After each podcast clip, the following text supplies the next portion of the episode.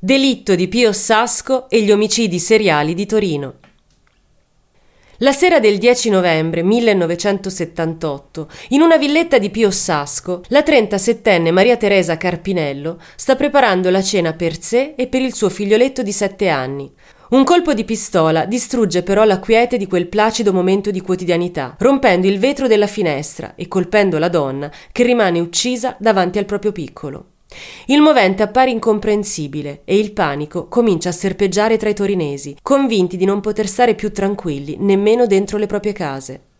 Trascorrono quasi vent'anni quando gli inquirenti, mentre indagavano su alcuni furti, arrestano Franco Fuschi, ex incursore della Marina Militare Italiana che sembra da sempre aver avuto però un'inquietante doppia vita. Nel suo paese di origine infatti considerato un distinto agricoltore, fervente credente, con però lobby delle armi, passatempo che apparentemente ama coltivare in solitudine.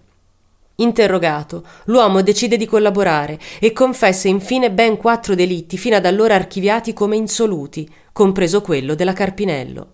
Gli agenti non si fermano alla confessione, cercano prove a sostegno delle parole del Fuschi e concludono come sia nella natura dell'imputato l'alternanza di verità e menzogne. Nella sentenza che lo condannò comparvero infatti anche otto anni di reclusione per autocalunnia. Nonostante questo, il profilo psicologico che emerge da quello che viene considerato tra i più efferati serial killer torinesi è quello di una persona a cui piaceva ammazzare, provava piacere soprattutto nel constatare l'efficienza dell'arma, nel prendere la mira con calma, per vedere un uomo che cadeva giù come un fantoccio.